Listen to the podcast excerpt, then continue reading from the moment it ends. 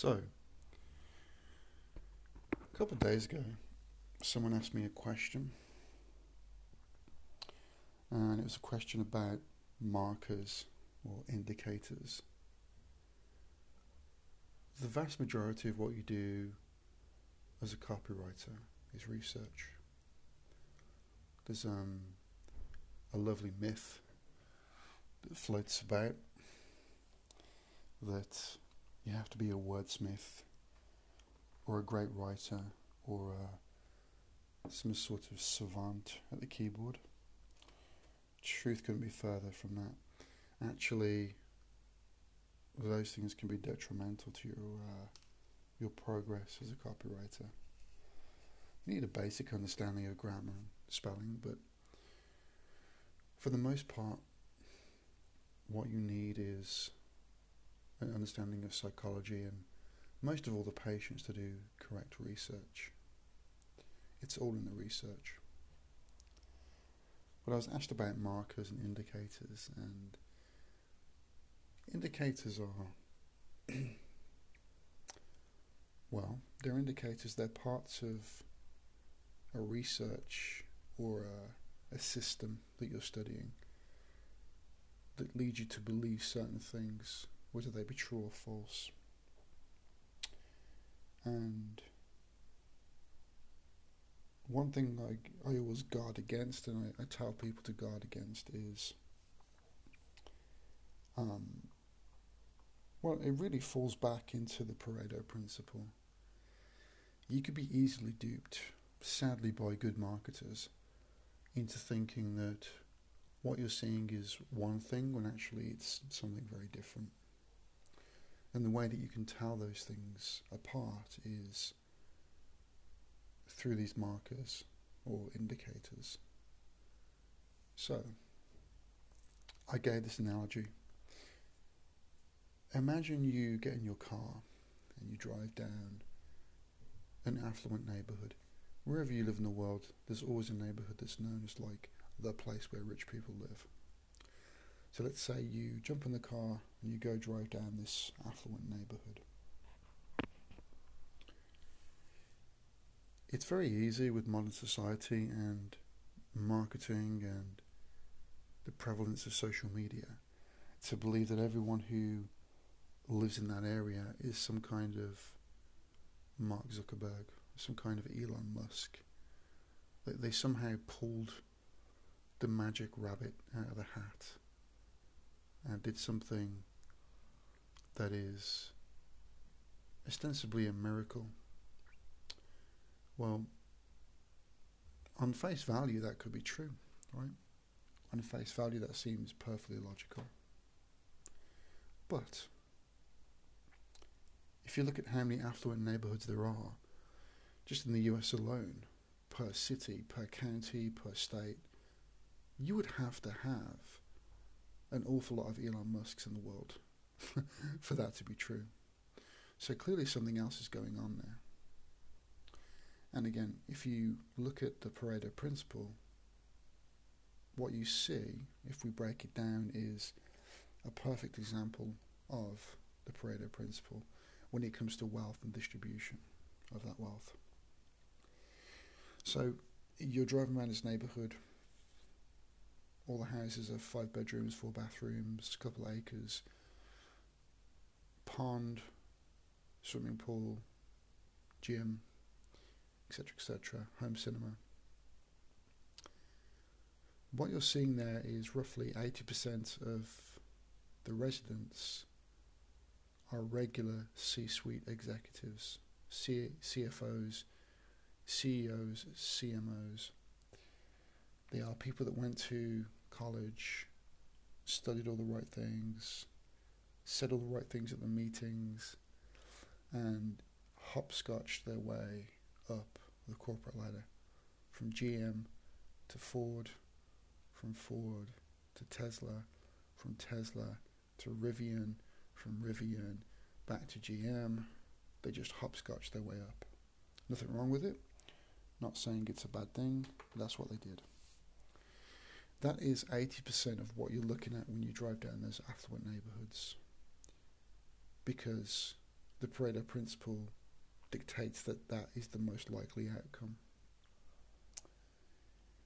As of the other 20%, you can break that down further into 15% would be something like owner operator or, or a version of owner operator. So if they don't own a carpet cleaning business, they at least own uh, three or four or maybe ten trucks of a carpet cleaning business. You know, there's a there's a big difference between an owner operator who who owns one carpet cleaning truck and someone that owns ten.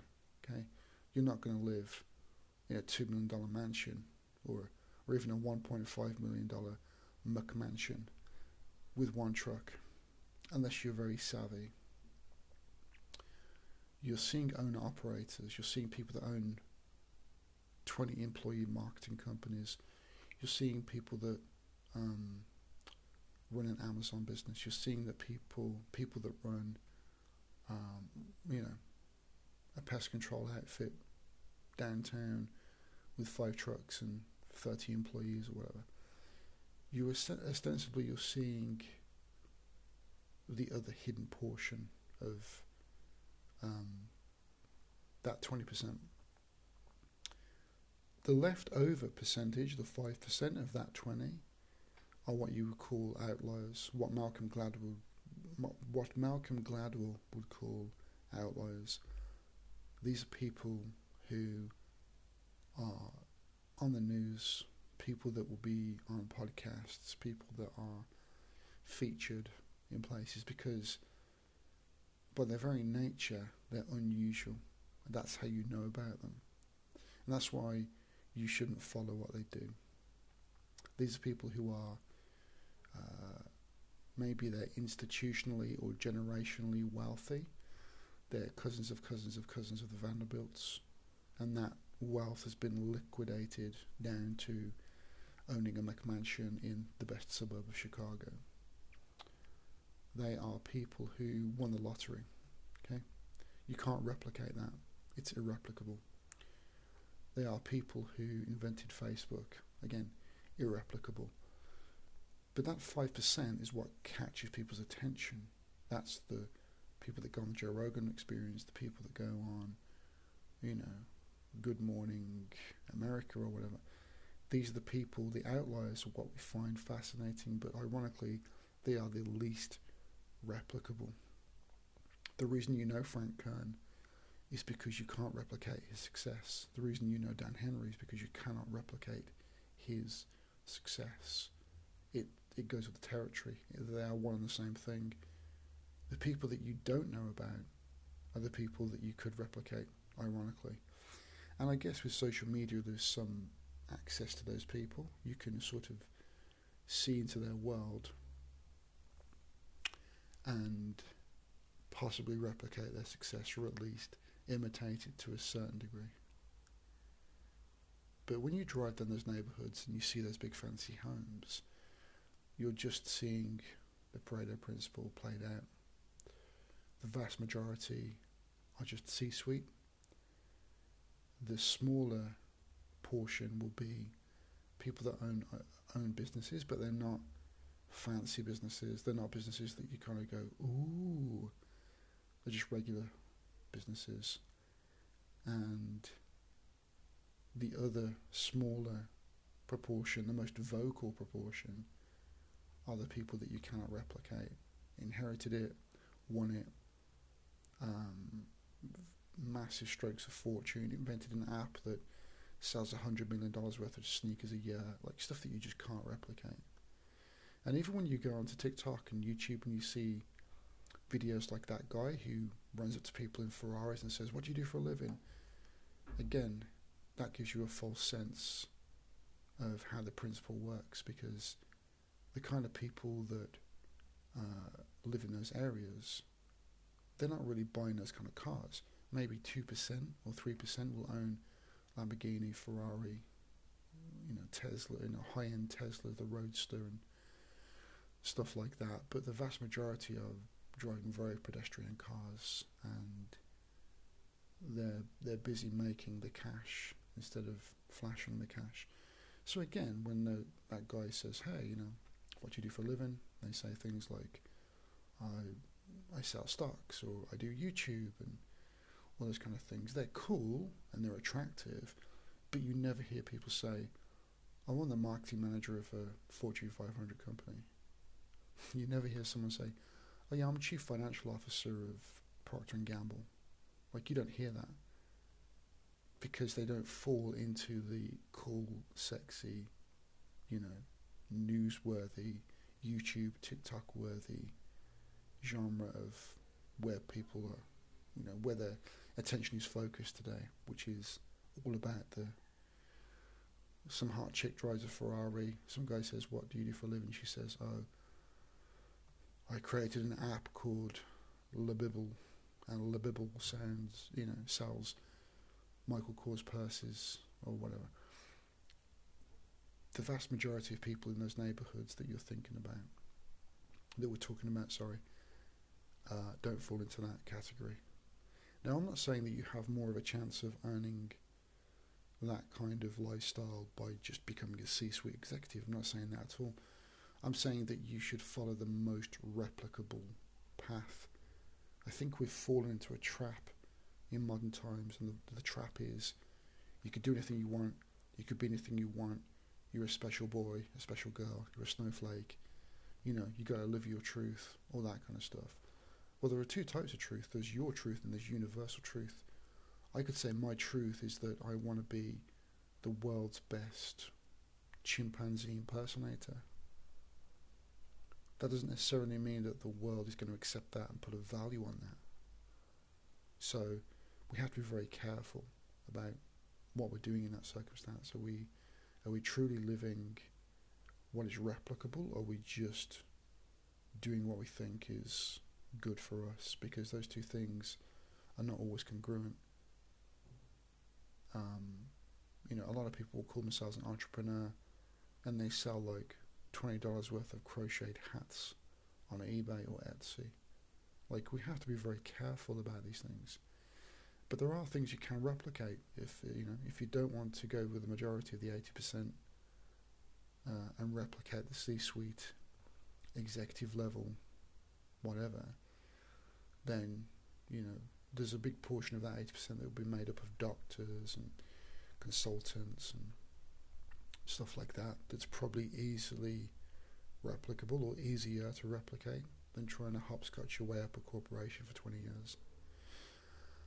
Um, breaking down into the into the lower 15%, again, you know, it's far easier to buy a truck and clean carpets and build that business through good marketing than it is to try and become the chief financial officer of Ford or General Motors.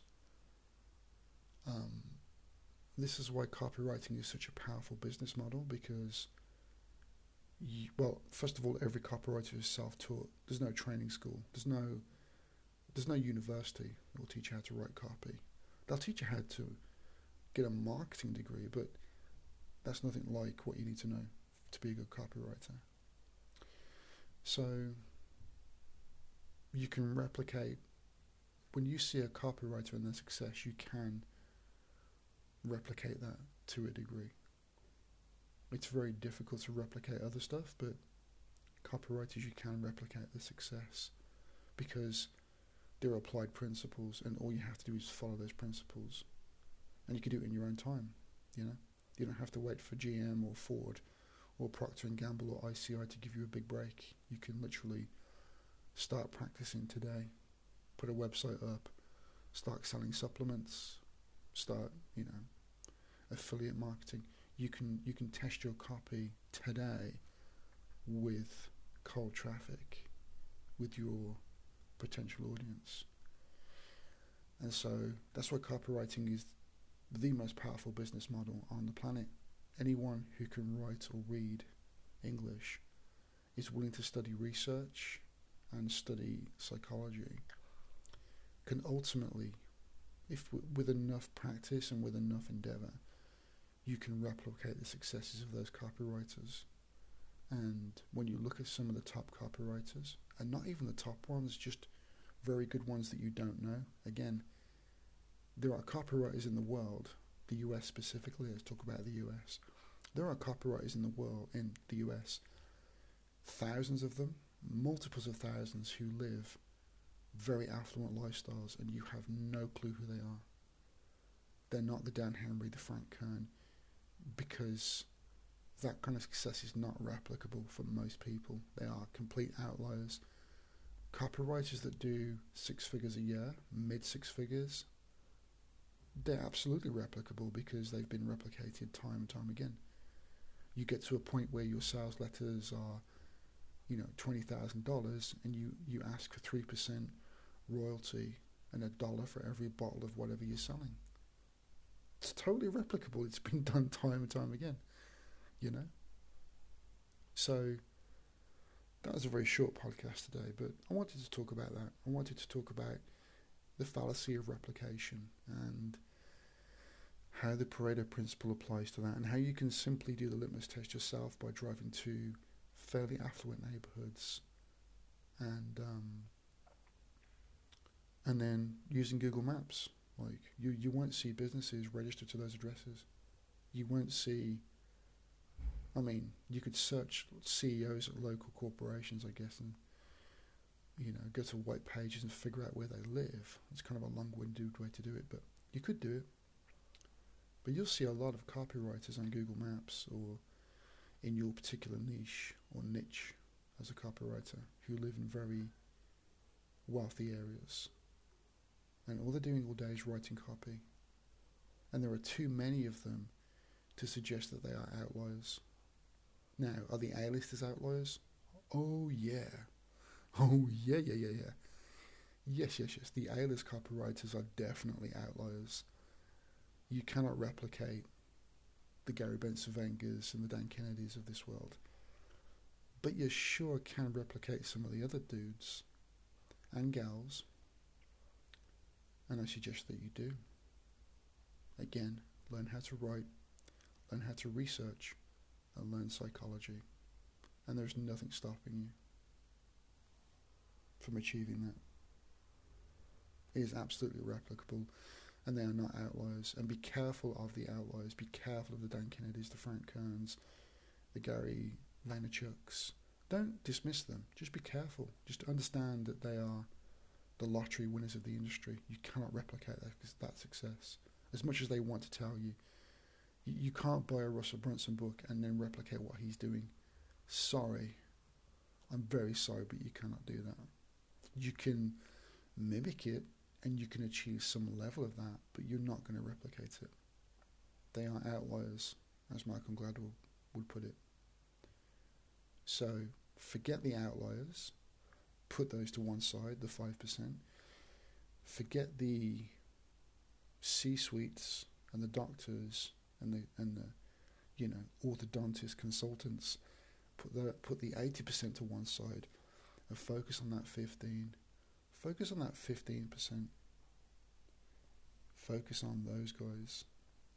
What kind of businesses are they building? What kind of procedures are they following? And what kind of path are they cut that you can follow? The idea that you're going to invent the new Facebook, Jesus, that's a really tough, tough path to cut. And you have more chance of winning the lottery you have more chance of being struck by lightning multiple times. Forget the 5% of outliers, forget the 80% of the majority, focus in the middle, you know, like the three bears. Porridge is too hot, porridge is too cold, porridge is just right. Just just figure out that 15%. What are they doing? Who are they doing it for? And how are they maximizing it to go live the lifestyle that they live? I'll give you a hint. They're not driving Ferraris and appearing on TikTok, being asked what they do for a living.